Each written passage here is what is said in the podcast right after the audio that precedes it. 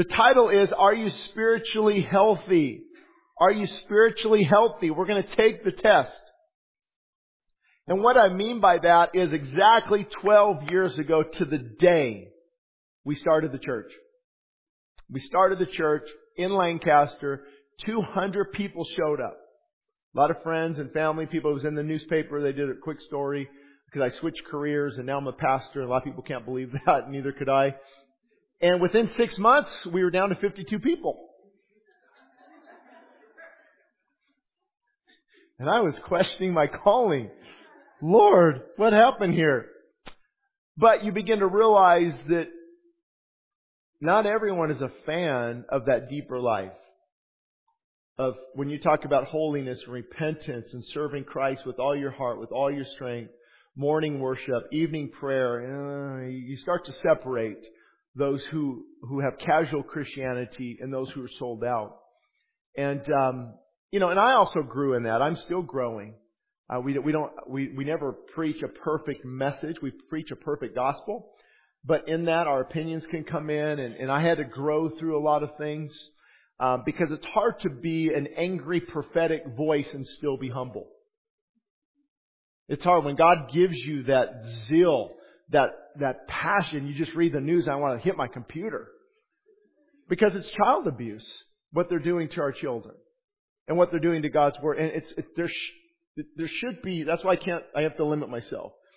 And and God's given, you know, some of us that for a reason to, to, to let that come out in our preaching and our teaching and it, it's who we are.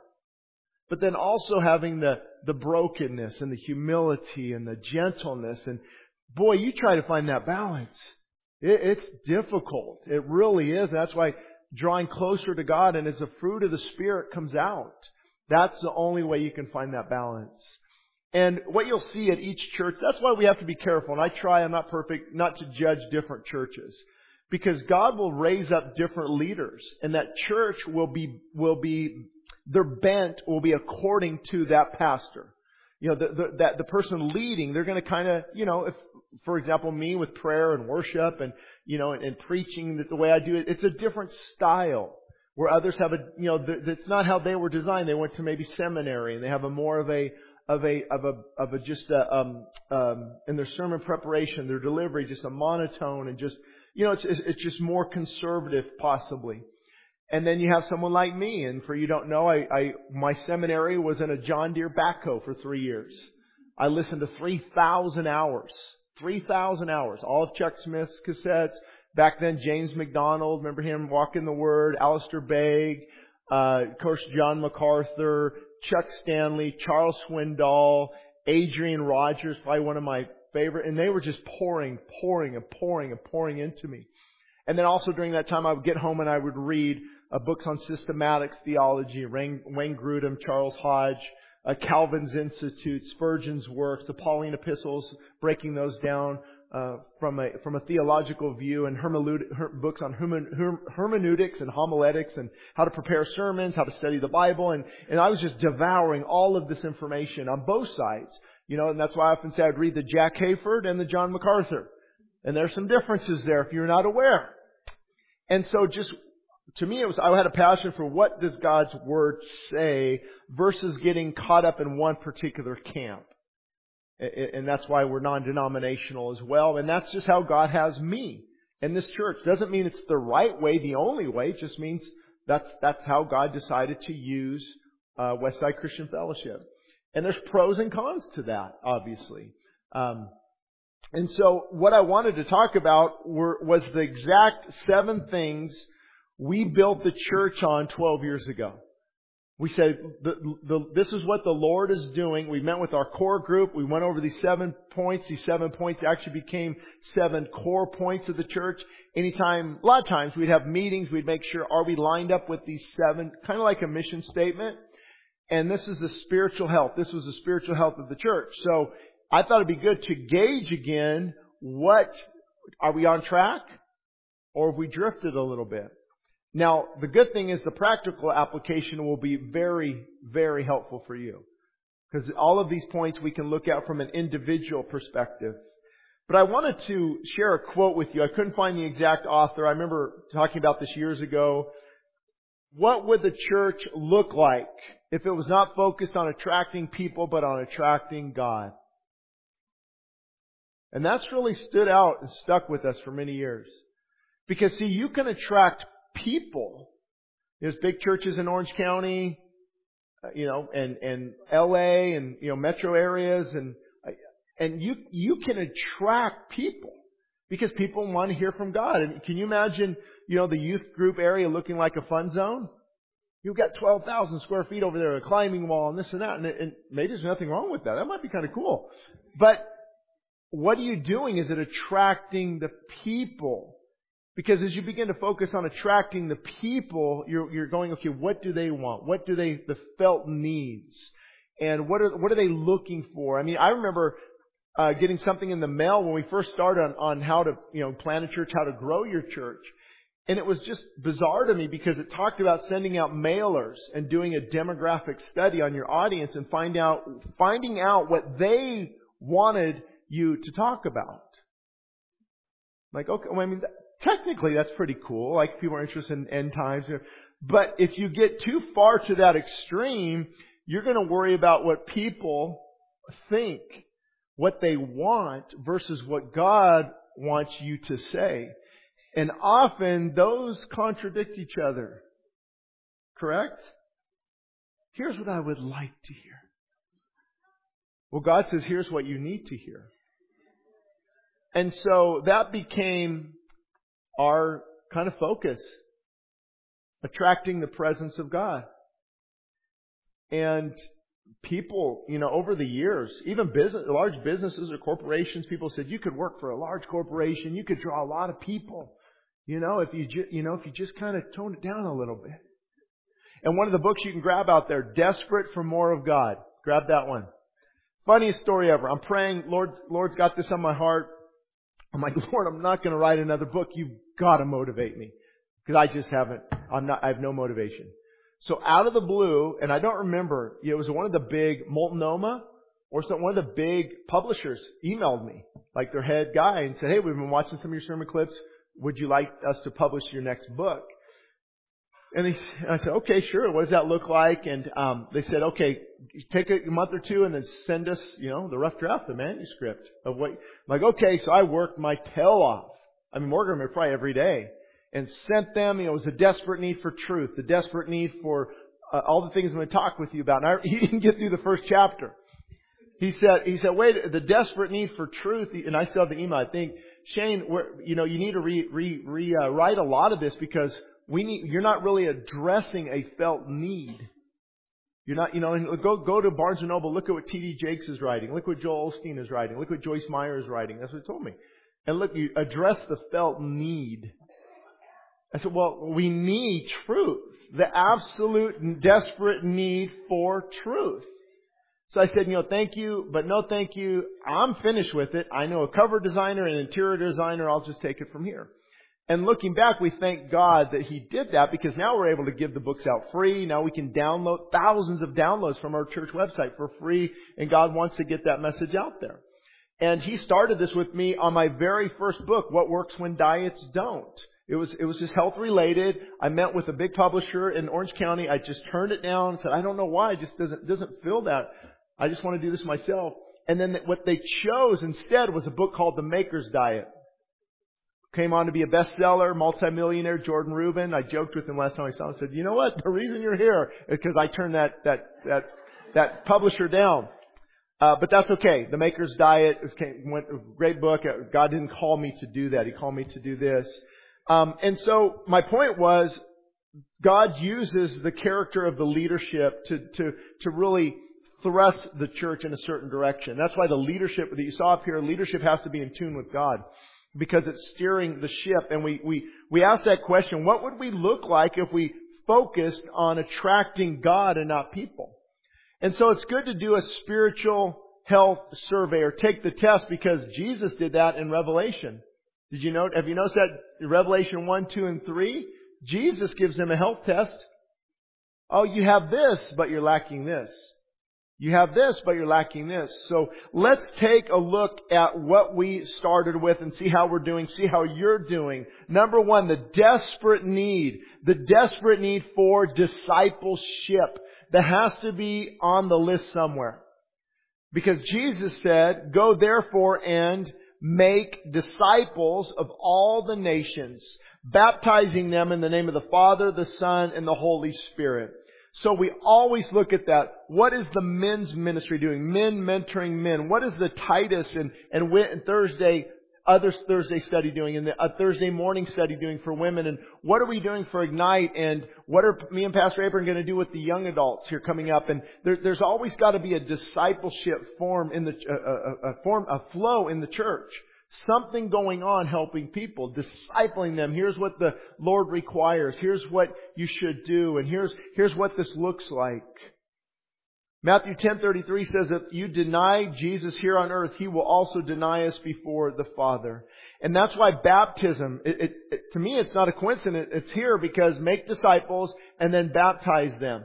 So you're making disciples and then the baptism is a public declaration. I'm publicly declaring that Jesus is Lord and Savior of my life. So, believe it or not, we filled this up yesterday. And I will change and put on clothes after this service if you'd like to get baptized. Even if you're baptized as a, a young child or you did it maybe and it didn't really mean anything. Or if you're like me in the Roman Catholic Church, which believes in infant baptism, which we don't believe the Bible teaches that. We believe it teaches a believer's baptism. A person decides, then they, on their own, in their, on their own choice, make that decision. And that's why many people get rebaptized, because it really didn't mean anything uh, when you're baptized as an infant. Preaching followed by individual one-on-one and group interaction is the main source for discipleship here at this church. I think a lot of people forget that one of the primary ways we disciple people is right here. Do you know where God's Word is preached in its totality, counseling often drops considerably? Chuck Smith would say that often if you ever followed his ministry. But then a lot of the churches that have just bombarded with counseling, it's a lot of times they're not being clear on certain things in God's Word. And people are confused. And so we look at this as discipleship in our message. And then we also have one-on-one uh, interaction. If, if anyone would need some discipleship or some help, we have deacons that can come alongside, elders that can come alongside of people as well. How we live is the greatest discipling tool we have. Correct? How we live. You, uh, you truly want to disciple someone, yes, we have to speak, of course, but let them watch how you live. And that's why it's good with, with home groups or interaction or sometimes I'll take my kids with me different places and they see how you handle that negative Nelly or that mean driver or maybe the, the teller giving you back too much money and not enough and, and watching how you live. It's one thing to speak it, but we also have to live it. And so I decided to help you remember every point is to do the hashtags that all the, the young kids are in the hashtag with Twitter. Are you discipling anyone? Spiritual health test. Are you discipling anyone? Is there anyone you're reaching out to? Because God's word is clear in this area.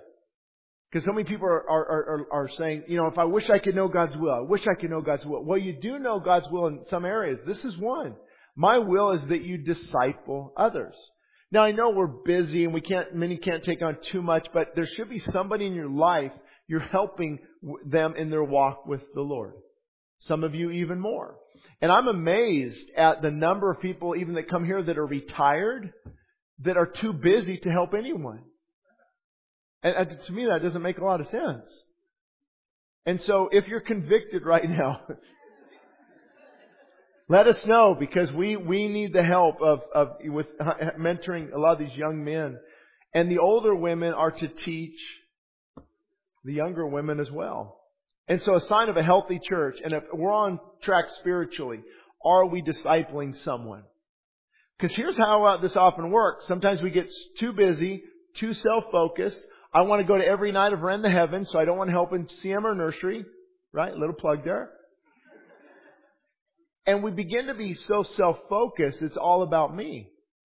And we're not without, you have an inlet, but where's the outlet? And that's where we also grows in the outlet, in the serving. Now be careful because you can have too much outflow. Hmm. And not enough inflow. And that's, I gave a message a while back on worship, worshipers versus workers. And if all we're doing is working, working, working, and we lose the momentum or lose the excitement or lose the time of being a worshiper, we will become very off balance. And that's why we become critical, angry, frustrated, even as a worker. Isn't that amazing? Some of the most, the, the people who are the busiest in the church, not just, just this church, I just mean in general, the busiest, they, they are sometimes often the most frustrated, the most upset, the most angry, the most um, not gracious with their words, uh, because they're working. You've got to have the inflow of the Spirit, and you've got to be a worshiper and a worker. But this can happen too if all I'm doing is I'm just the worshiper. No, I can't serve. Just I just want to be fed. Oh, I just want to be fed. Nope, nope, nope. Children's ministry, not my thing. Little babies, nope, don't like little babies. Mentoring, nope, nope, nope. I'm just here to worship all week. Then that becomes very prideful and self-focused and you become just stagnant as well. Many of you know with the High Sierras, that Mono Lake, very salty and there's no life in it. Yet it has this wonderful river full of life flowing into it. But nothing flowing out. Something needs to change today, guys. Take that step. And then obviously, this is no secret. None of these are any secret. It's just a good reminder if we're on track. Number two, the desperate need for wake up. The desperate need for truth. 1 Timothy 3.15 says that the church of the living God, I, this is an exact quote, I'm paraphrasing here, the church of the living God is to be the pillar and the foundation of the truth. So that's why I often say the church is the answer to our nation, our national crisis. The gospel, revival. That's why, because we are to be the foundation and the pillar of truth. Men in construction, you ever built anything? How important is the foundation? That's everything. Without that, you cannot really move forward because that holds and secures everything together. So the church is supposed to be pillar and foundation of the truth. And that's why we will, we will fall into other areas. Whether it's a political arena or Hollywood or uh, locally or even in our own walks, our own story with the Lord, our own journey, the truth is going to permeate all areas of our life. And you can't separate this, you know, well, I keep my faith private. You ever hear people say that? I don't know how you do that. Because your faith is an outflow of who you are in all areas. So we have to remember this church, the true, that's why I said the living God, the true church of the living God, those who are truly following Christ, those who are, have not succumbed to the woke agenda or political correctness or sexual perversion, those who are truly following God, they are the foundation and the pillar of truth. They are to hold the truth up in this culture. Jesus said, I tell you the truth.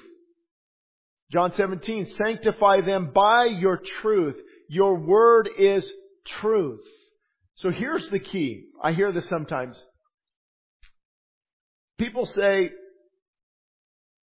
you know, I don't, I don't, some of Paul's writings I'm not real sure about, you know, what he said back then. That was more of the culture.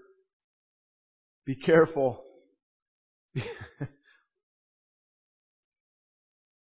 of the Old Testament, not really, you know, that was an angry God. We live under a new dispensation. We live under the age of grace. You know, a lot of the Old Testament stuff doesn't. Well, if none, if, if, if a lot of that is, is not true, what makes you believe in Jesus' words?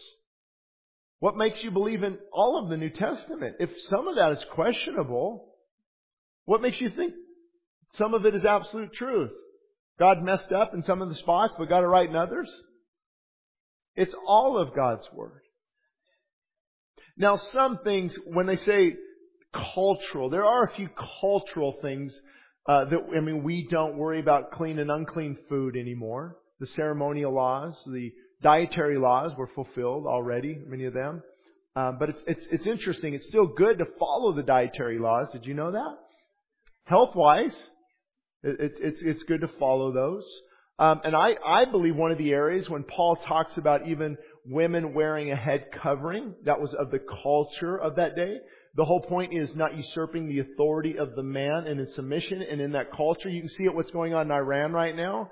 In the Middle East is that covering would, would represent something and it would represent the submission aspect. But if we, you just come and start wearing a head covering, it's not, it doesn't mean what it meant then. That, that would be one example of the culture. However, there are churches that still practice that very thoroughly. People have actually left this church because of that. Making non-essentials an essential. And so we do see some areas where uh, the Bible the truth never changes, moral truth never changes, and you have to look at some of the things in the culture of that day, but that doesn't change any moral truth. No moral truth. If God said, thou shalt not, it still means thou shalt not in the, in the same area.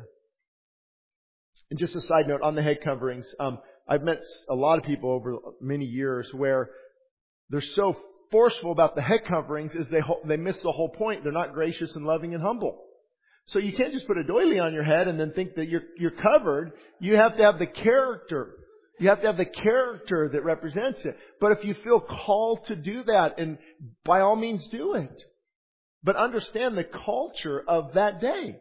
That's what that would represent. It would represent submission to the to husband and, and, to the marriage vows, and then a loose woman they would call it with no head covering, just out would be more of a prostitute. And so it sent a certain message. A woman not covering her head is is not good. Paul would say in the church because what did it send? It sent the wrong message to people. And so that was just one long rabbit trail. Truth is not flexible when it comes to absolutes.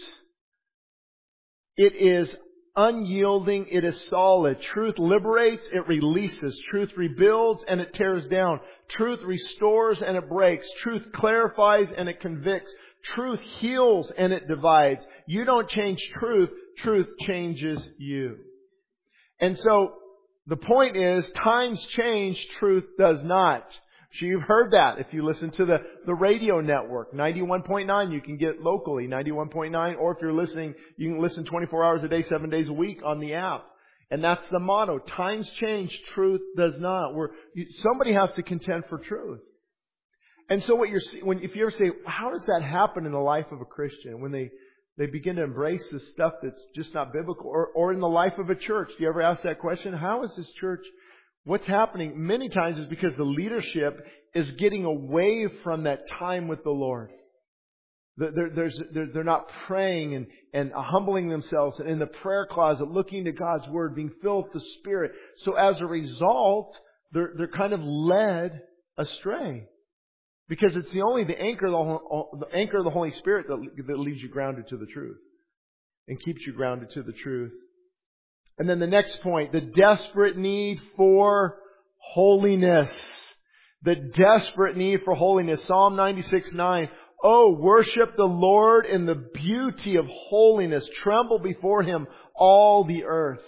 There's something about holiness. Even the utensils in the temple, God said, are holy. Even the clothes that the priest would wear uh, going into the holies of holies were holy. There, there was something set apart for them. And that's why I think Christians get confused. They say, well, you know what? I mess up now and then.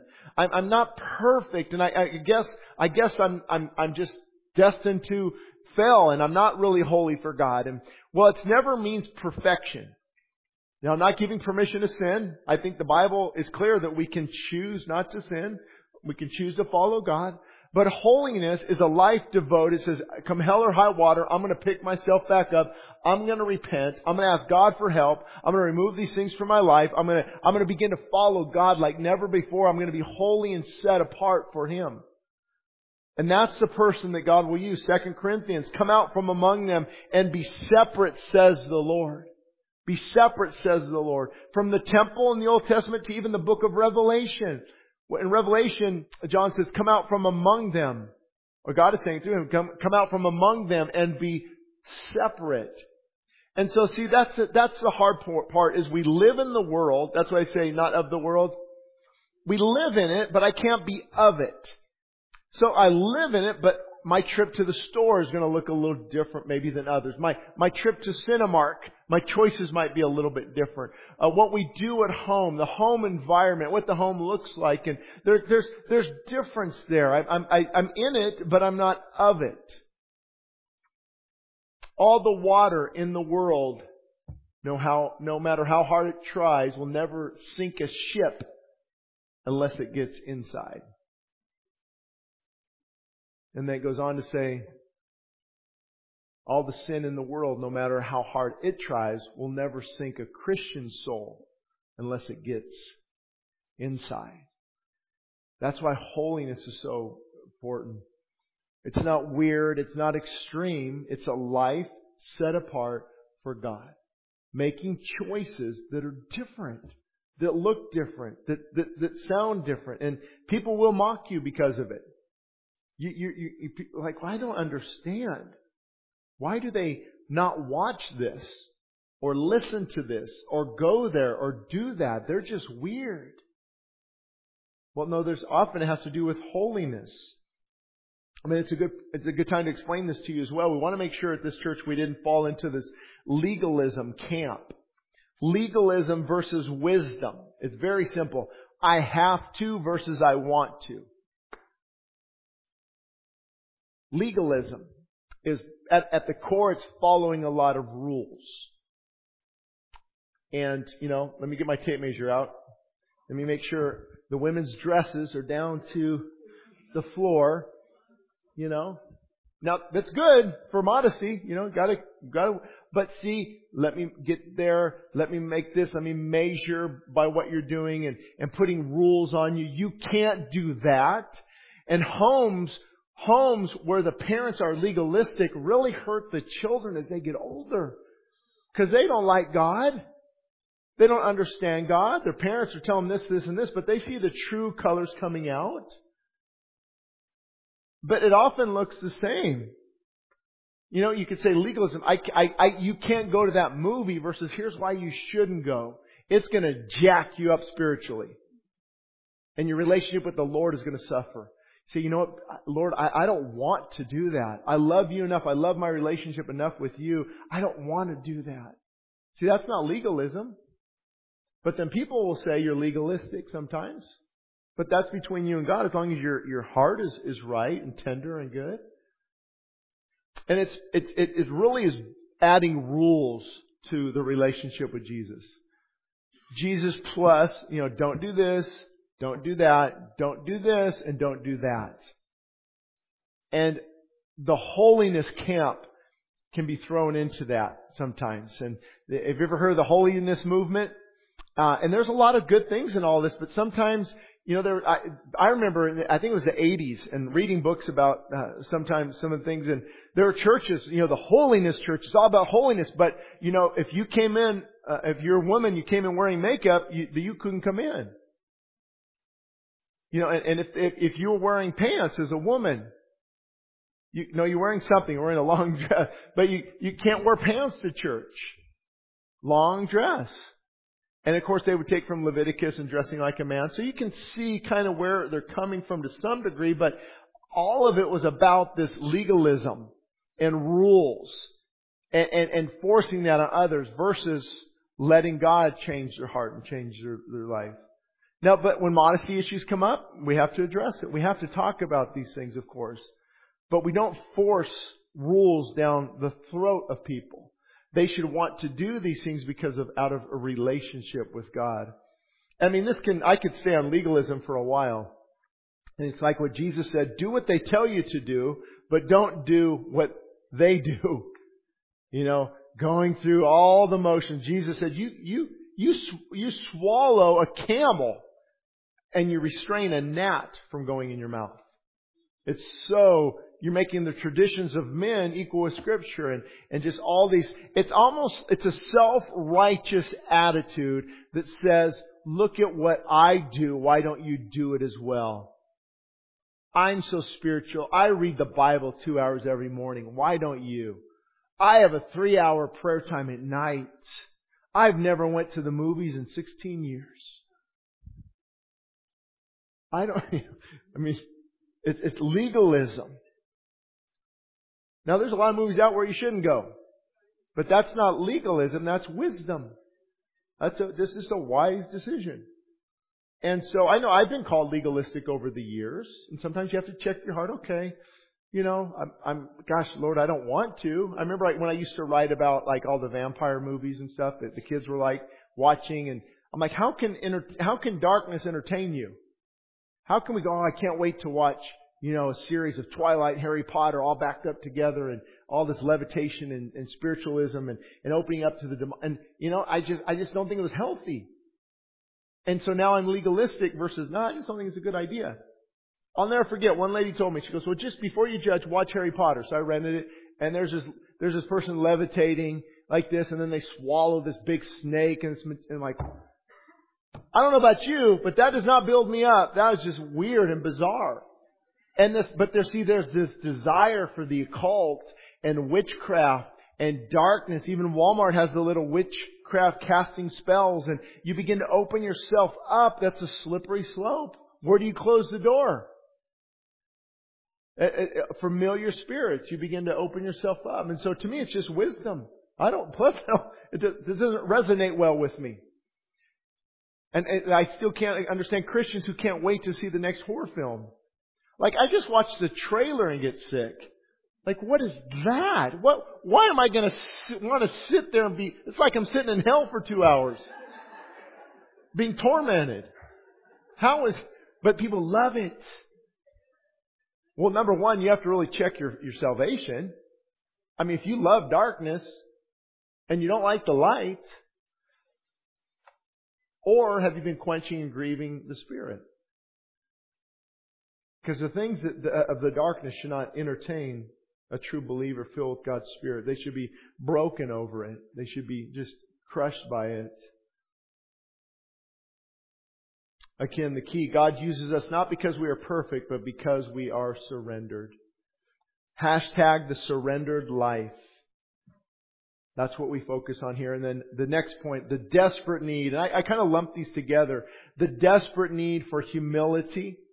Um, but, but beyond that, it was a desperate need for love and unity and humility. It's that, it's that aspect of the church in Bible believing, truth elevating, God honoring churches, this part is sometimes missed. Because we can be so focused on doctrine that we forget about brokenness. We can be so focused on the truth, but it's the truth, and forget the importance of humility. And from this, this is where that term Bible thumper comes from. You know, that, that, that pulpit pounder, Bible thumper, which I've of course been called all those many times. But it's okay to thump the Bible or pound the pulpit if there's also some humility under there and, and righteous indignation. But you have to check yourself, Lord, am I truly, I mean, you look at 1 Corinthians, read it tonight, 13 through 7, through 1 through 7. Though I speak with the tongues of men and of angels, but have not love, I have become like sounding brass or a clanging cymbal.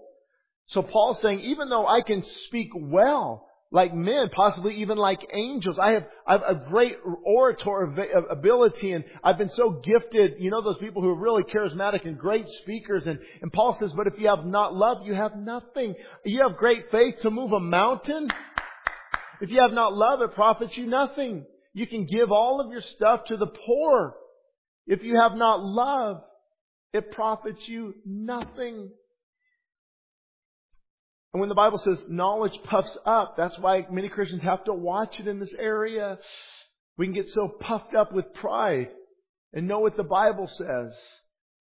And the more you know about the Bible, here's the, here's, I learned this lesson. Oh, this is a tough one. The more I begin to read the Bible, learn about the Bible, quote the Bible, memorize the Bible, the more I realize how many people fall short. And you like to point it out. Oh, didn't you know the Bible says this? The Bible says you should. The Bible says the Bible, and and we become this this judge and jury. puffed up with pride, knowledge, forgot to look in the mirror. And so we just always want to make, make sure, are we on track here?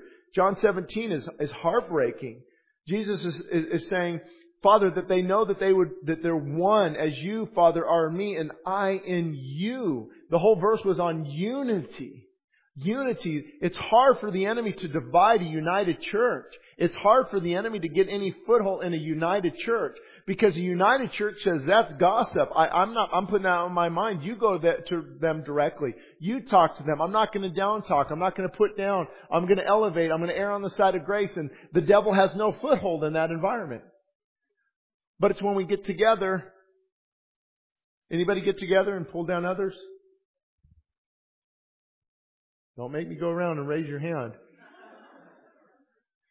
But that kills unity. Unity sends a clear message that Jesus is real. The enemy divides us over non-essentials. Spiritual pride. That is spiritual pride. The enemy comes in. Think about most division in the church. Most division in the church is not over true foundational doctrines, absolute truth. I mean, those are, those are, those are clear, obviously. You know, you wouldn't be probably going to the church if it wasn't true. But it's the, it's the little things that begin to come in. And so the desperate need for love and unity and humility. And those things don't come naturally. They come supernaturally. What comes naturally? The flesh. The works of the flesh. And I love the scripture I've shared with you months ago, Isaiah 57, for thus says the high and lofty one. Thus says the high and lofty one who inhabits eternity, whose name is holy. I dwell, I dwell in the high and holy place with him who has a contrite and humble spirit. I will revive the spirit of the humble. I will revive the heart of the contrite one. Hashtag humility leads to revival. Humility leads to a humble church. Humility leads to a healthy church. So take the spiritual, t- how are you doing in this area? How are you doing? Did you come in already down talking someone? Thinking negatively, gossiping? We have to fight for unity. And then the desperate need, the next point, we, we want, want to make sure we're on track here. The desperate need for spiritual power. Spiritual power, not political power. Spiritual power, the power of the Spirit, it's neglected, but it's needed in the church today. How many of you are familiar with this verse? Acts 1 8. But you shall receive power. You shall receive power. Not might receive power. You shall receive power when the Holy Spirit has come upon you. There, there's, there's, a, there's a power source. When you, any of you have electric appliances, what do you have to do with it? And many Christians are not plugged into the power source. Power is directly related to the connection.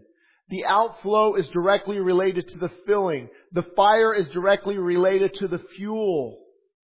The power of the Holy Spirit. Has the Holy Spirit truly come upon you? And the reason this is so important is this, this is where the church changes lives.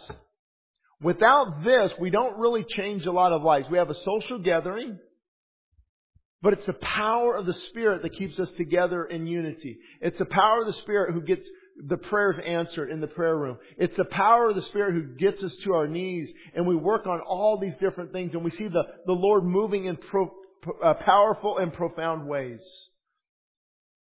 I was just watching uh, the other day the 10 year anniversary video we did. You can find it on YouTube. And I, I noticed, I, I didn't see this before, but a lot of people were saying you can feel the Spirit there at the church. And I know that that bothers some people, you know, that, that, that haven't really felt much at all. And here's, here's what I think people are saying why this is so important. Um, you, can, can you sense evil? I've been in some places, some, you can sense evil. I mean, you just want to get out of there, or you feel it. Why couldn't the reverse be true? If you think about it. You ever watching something at home and you're like, this is not right? Or going to a movie theater. I remember I went into homes of just, uh, of just, um, one in LA. I'll never forget to minister to this guy and it was, I mean, you feel like you need to take a shower when you leave and just like, the, the, the, the, the, the smell, the, the, the, the darkness, the, it was just, you can sense it. So on the flip side, can you sense the light? Can you sense God moving? And so that's what people say when they say they can feel the Spirit there. Have we ever stopped to consider this for a moment that God created emotions? God created neurotransmitters. God created serotonin. His idea. All the other the, the other hormones are different. He created all those things. And I believe through our emotions, through our feelings, we can feel God and experience God. There are times when I don't, and I still have to come. There are times when I don't, and I still have to worship. And we just have to be ready in and out of season.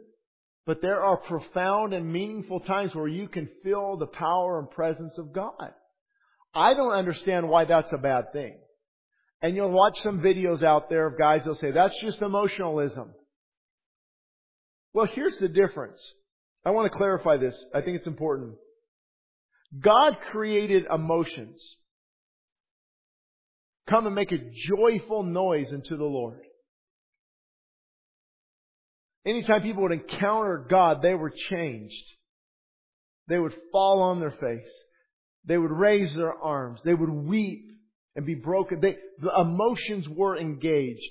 Emotionalism, though, is making decisions based on my emotion.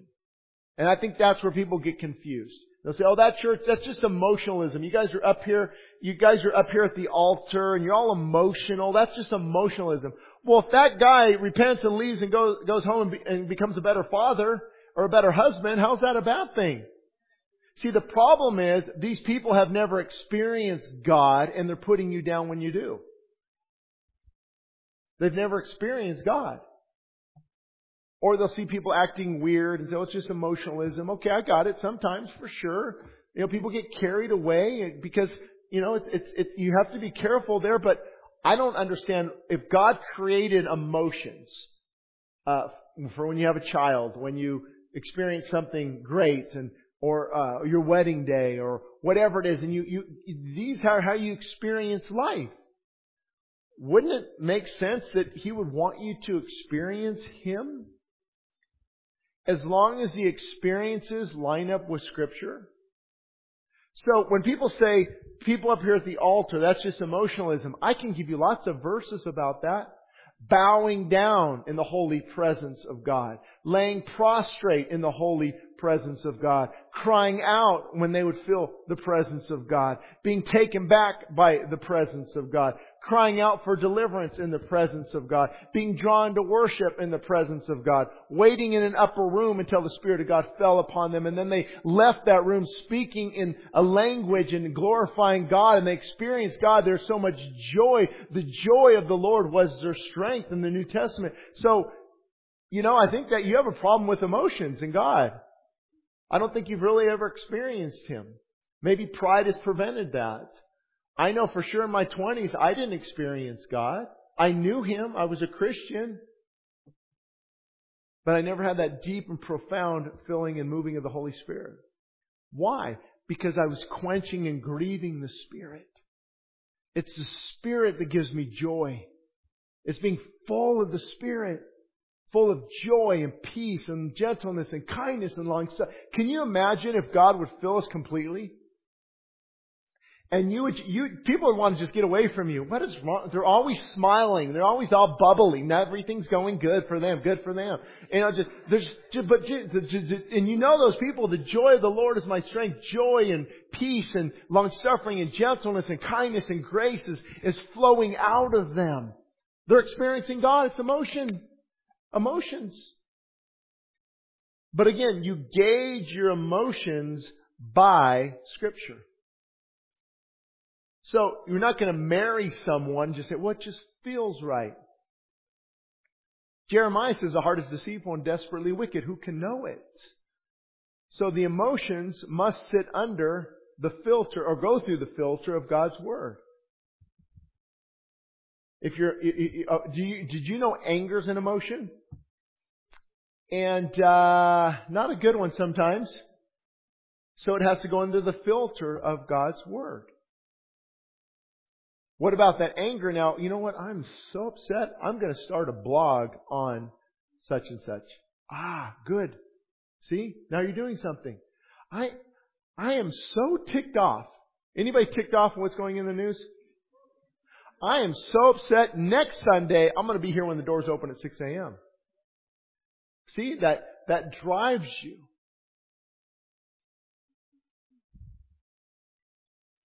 I mean, there's so much stuff going on with, with Russia. That guy's a madman. Experiencing the power of God. E.M. Bounds said, it is the presence of God's unction on the preacher that stirs and creates friction in many congregations. Oh boy, is that true. People think a healthy church will not have any problems. It's actually often the opposite. Because a healthy church is focused on these things and the demonic realm hates these things.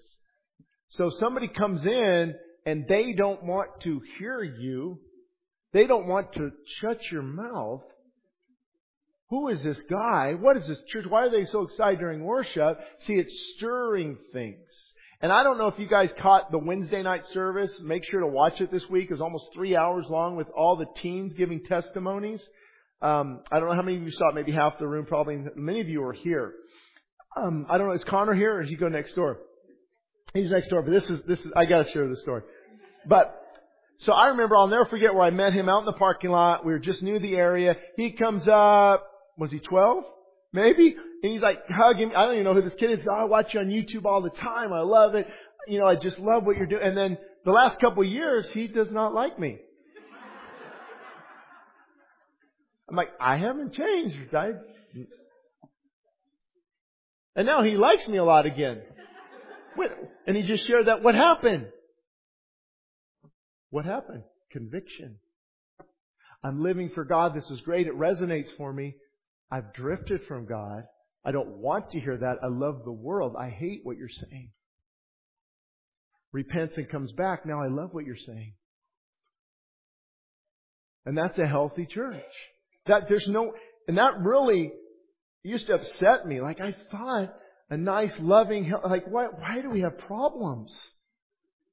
Golly, I'd run into spouse like, oh, my husband, he'll, he'll come someday, but he just doesn't like you. Well, okay, why, but, but I love what you have to say. Okay? Or you meet the husband. My wife is, mm-mm-mm. She is not happy with you. But I need to hear what you have to say. And you see, uh, and then it causes friction in the family. I don't want to go to that church anymore. I want to go to this other church over, over way out there that, that's a real soft and easy. Well, I don't want to go to that church. And I got family friction. I'm like, I didn't mean to start any problems. Sorry. And then you drag the high schooler here who definitely doesn't want to hear what I have to say. And now there's more friction. I don't want to go to church. I don't like that guy. And see, all this friction's going on in a very healthy church. Because of conviction. Because a healthy church, the Holy Spirit says, I don't care who I upset, I'm going to say what needs to be said. And so you have to fight for that. Now, woe be to the pastor that thinks everything he says is right. We learn from each other. Iron sharpens iron. We grow from each other. But when you talk about God's Word, and if the power of the Holy Spirit rests upon this church, man, it's, it's, it's not going to be comfortable sometimes. I mean, I've had people storm out of the prayer room. If there's a demonic manifestation, or people come, you know, I was going to go to church, I just drove by, I saw the part, I just, just, I just, some this, just came over me, I don't want to go to church. And they turn around and let go home. And then God keeps drawing them week after week. And see, there's this, it's a spiritual upheaval. It's a spiritual battle. And people come up and they say, I don't understand this, Shane, right? Because you're full of the Spirit. You're going, Amen. Where the other guy's going, when is this guy over? Uh, this, man, I just got drunk last night. I love my porn and he's challenging me. I, I, I don't want to come back again. And it took me a while to learn, okay, this is okay. This is okay to get my feelings hurt. You would be, you're just amazing. Yeah. My in-law, my mother-in-law, I told you this before. Now she's learned it over the years. She'll introduce it. She'll go, well, let me tell you about Westside. You're either going to love it or you're going to hate it. So when she invites people, and she does, she, that's the truth. But if an unbeliever is open and their heart's tender, God's drawing them, they, they, they don't know why, but they go, I gotta come back. I gotta come back. And I don't quite like everything, but I gotta come back. Or if the unbeliever comes and is hell bent on rebelling against God, they will never come back. They'll be upset and angry. And that's where a lot of undue criticism comes from. It's, it's just the work of the, of the Holy Spirit. The Holy, let me, let me talk about this for a minute. We just, uh, on this, filling the Holy Spirit and experiencing God. What this is, it's the presence of God deep in the heart of a believer. Now, I don't want to get too off on this because I would need an hour to talk about the Trinity. But obviously the Bible teaches three, one God, but three distinct persons of the Godhead is how theologians would, would, uh, would break it up. And you can talk about uh, Elohim, the plurality of God, versus El, Ella, Elohim. You see that the, in the Hebrew, it's, it's, and you can, wow, this is interesting. But you don't want to get too far off on either side because you can get into dangerous theology um, where you know you're not worshiping three gods, and then the other side is modalism or oneness Pentecostalism, where they think it was just Jesus only. You just baptize in Jesus' name. God, the Father, everything was on the cross. It's just Jesus. When the Spirit descended, the Father spoke. That was like a ventriloquist. It's just Jesus only.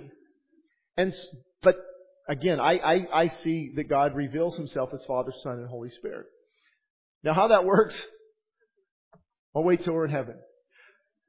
But again, based on what I read, the Father sends the Holy Spirit.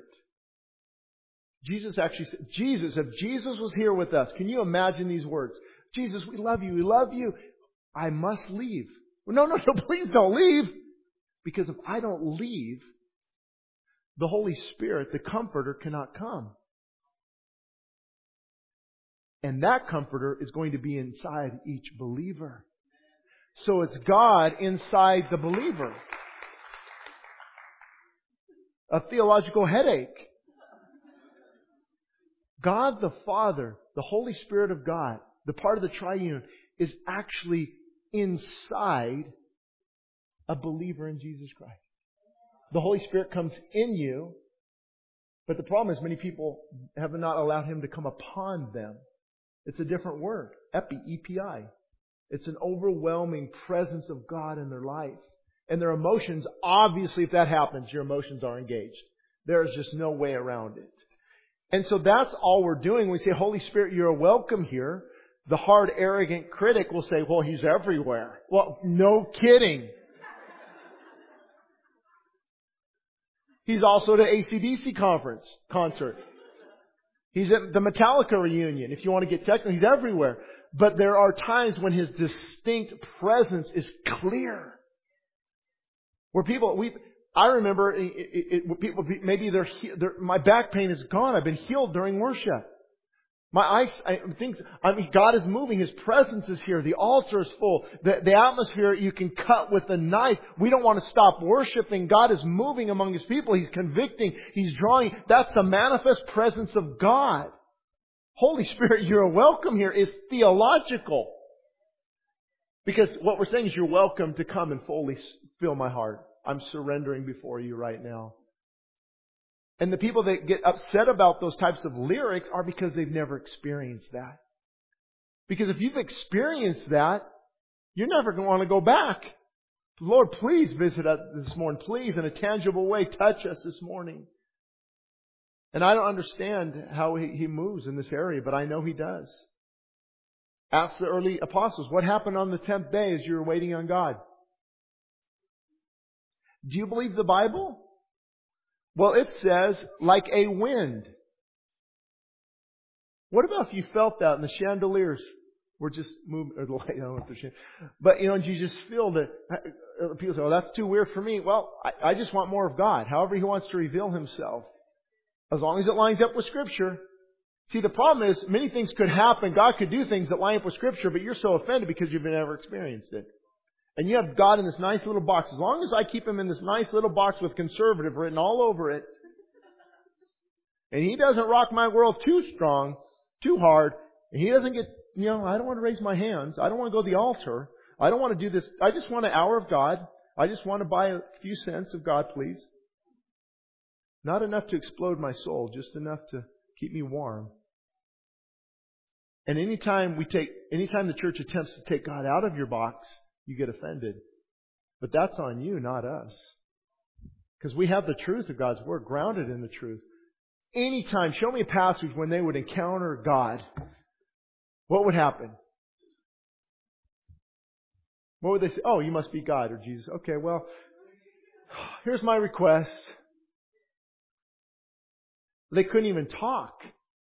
Isaiah, I'm a man of unclean lips. John would fall to the ground. Uh, Elisha would just be just, be ripped apart by by this experience. Moses would just, Lord, turn. Others would say, Lord, stay your hand. I'm, I'm going to explode from your presence and and just the power of God upon their lives. And that's all I want for others is to experience that. And it's okay to pray, Holy Spirit, come. Holy Spirit, stay.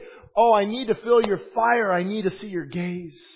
Holy Spirit, you're welcome here. He leads us. He draws us. He convicts us. He comforts us. He renews us. He revives us. He restores us. He reconciles us. He resurrects us. He rejuvenates us. He reinforces us. He refreshes us. He repurposes us. And He recovers us from the brink of destruction.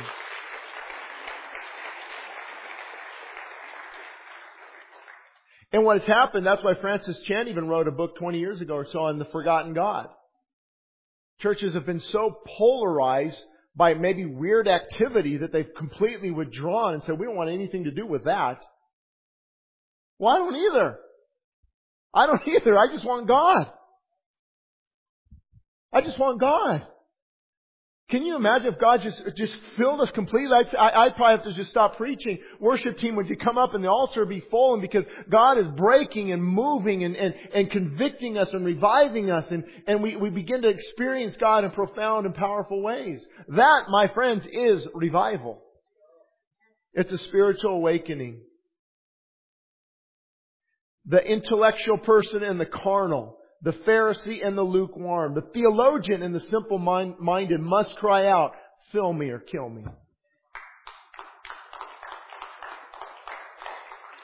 That's another hashtag for you.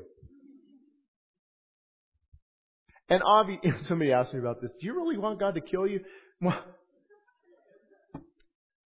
Context. It represents a desperation. I am, God, I am so desperate. I don't know about you, but I can't go through life like lukewarm. I can't face the demonic realm like this. I can't, there's a one world government and everything's going cryptocurrency and they'll buy and can't buy or sell or trade or shut. I can't go, I can't continue and lead my family, lead this church with a mediocre, just, just a little flicker of the Spirit. Lord, fill me or kill me. I am so desperate. I am so desperate to hear from you. Listen, if you guys can't make it at six in the morning on Sunday, at least get up out of your bed in your house and get on your knees before God and put on some worship up. You've got to start telling King's stomach to shut your mouth. Oh, little sleepy baby, put yourself back to sleep. No, you need to wake up and let the alarm of God go off in your mind saying, I'm tired, but I'm going to seek God like never before. Lord, fill me or kill me. I need to experience your power and your presence like never before. Let me tell you just a personal testimony. I, I, all throughout my 20s, yeah, I'm a Christian. I'll pray in private. Don't let people, too many people know.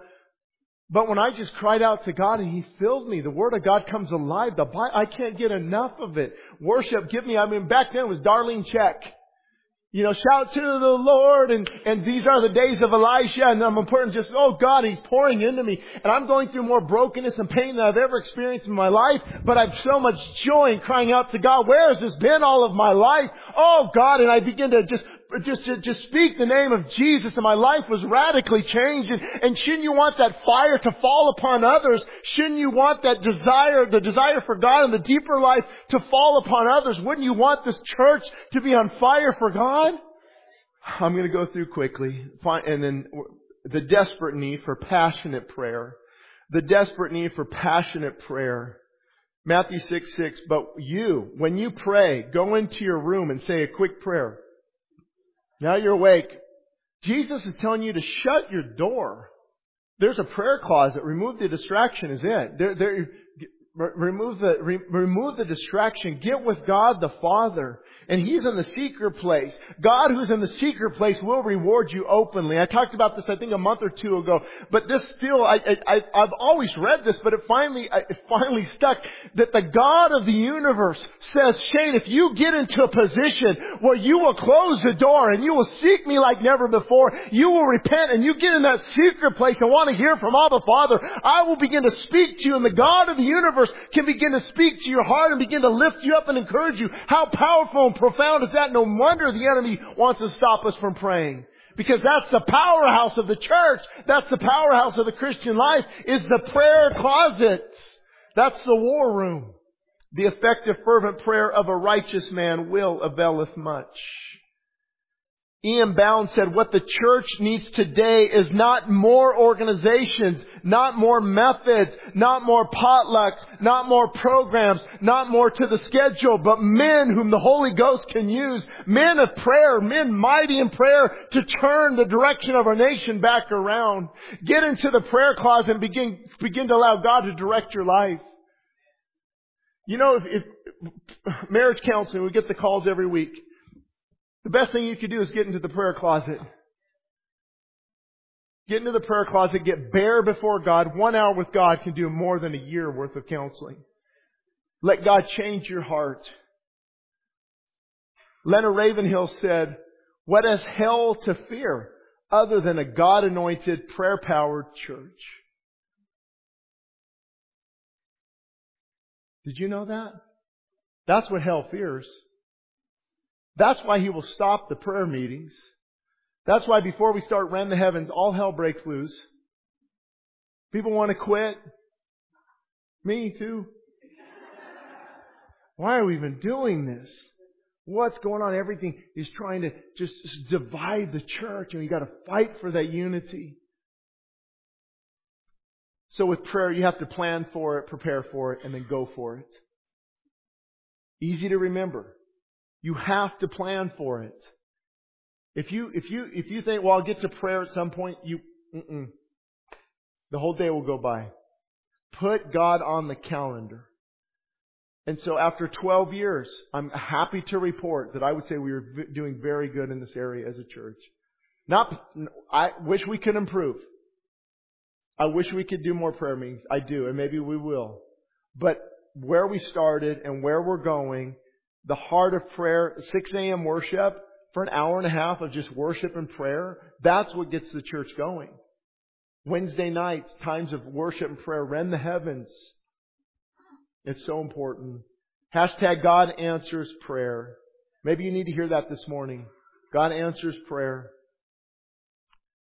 And then I'm almost closing off here. The desperate need for heartfelt worship. The desperate need for heartfelt worship. Ephesians 5:19, sing and make melody to the Lord. Colossians says to sing to the Lord. And I just had um, Luke's here. He does, he teaches our new believers class. I would encourage you to take it in the mornings.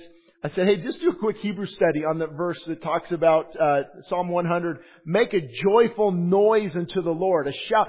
And if you study it, it has to do with like warfare, like a shout, like others are joining in. Make a, make a joyful noise unto the Lord, Psalm 100.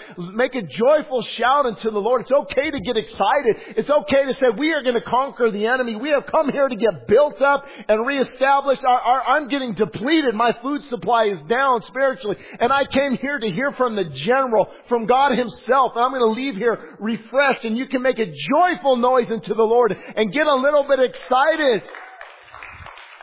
Who, who told the church during worship you can hear one hymn and be quiet and just sit there? What, that's, That's a conservative church scared to experience the presence of God. I said it, I said it, I said it, I own it. Is it not? Don't get too excited. There's a church an hour from here I went to, lots of people. You don't, don't raise your hand, don't get carried away, don't get excited, don't go to the altar. Charles Spurgeon said, He whose soul does not worship will never live in holiness. Nearly all biblical figures, do a study of this, all biblical figures, you know, Elisha, Elijah, Moses, Joshua, David, nearly all of them who made an impact had a deep and impactful and emotional experience with God. They were worshipers. They worshiped Yahweh. And I love the excuse I get more often than not. And they'll come up even afterwards. Hopefully not today, I'm let you know. You know what, Shane? Worship for me is a lifestyle. Well, that just means I don't like to worship. Worship for me is a lifestyle. Now, technically, yes, your whole lifestyle worships, of course. But to use that as an excuse not to be engaged in corporate worship means you haven't experienced the power of God in your heart and in your life. Or my favorite, I, I, I don't need to come to early morning worship. I don't need to do all this. I do that at home. What, now some people do. I do. So do Mike, of course. But anytime we have to excuse ourselves from powerful corporate worship, we might want to take a heart check. We might want to look and see what really is going on in our hearts. Hashtag worshipers, or worship isn't for wimps. And then finally, we can all agree the desperate need for Christ. The desperate need for Christ.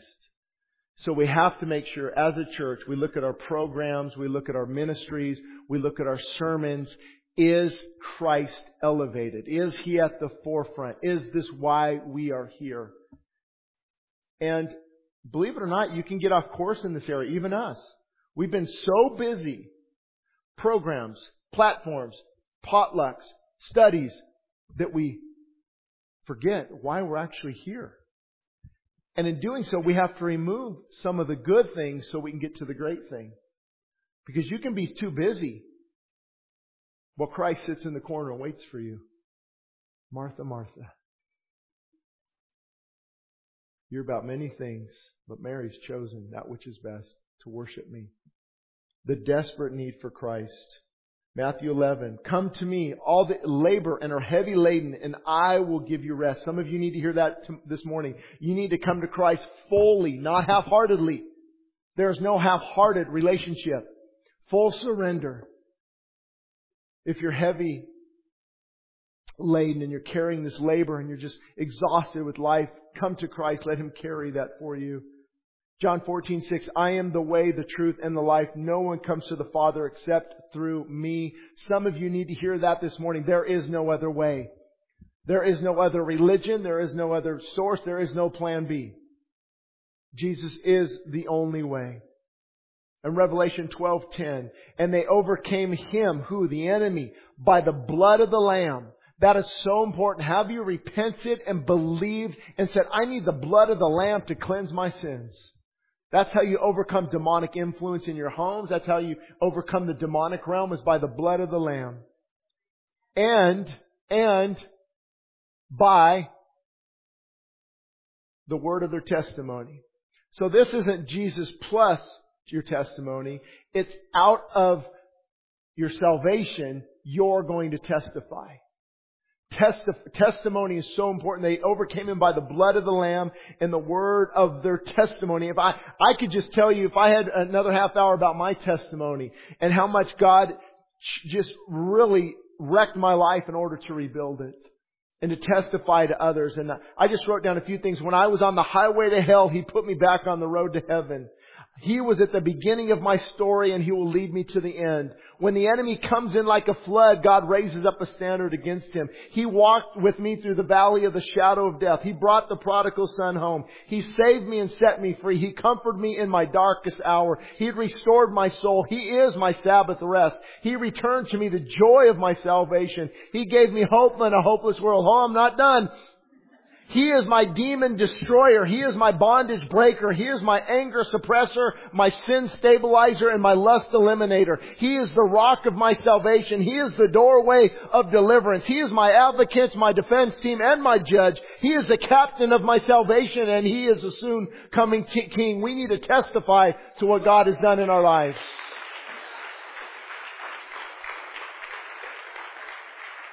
So hashtag Christ alone through faith alone. The great mantra of the Christian faith since its conception. Many say, well, that was at the Reformation. Actually, it was at the beginning of the church. Christ alone, through faith alone, for the glory of God alone. That's why we are here.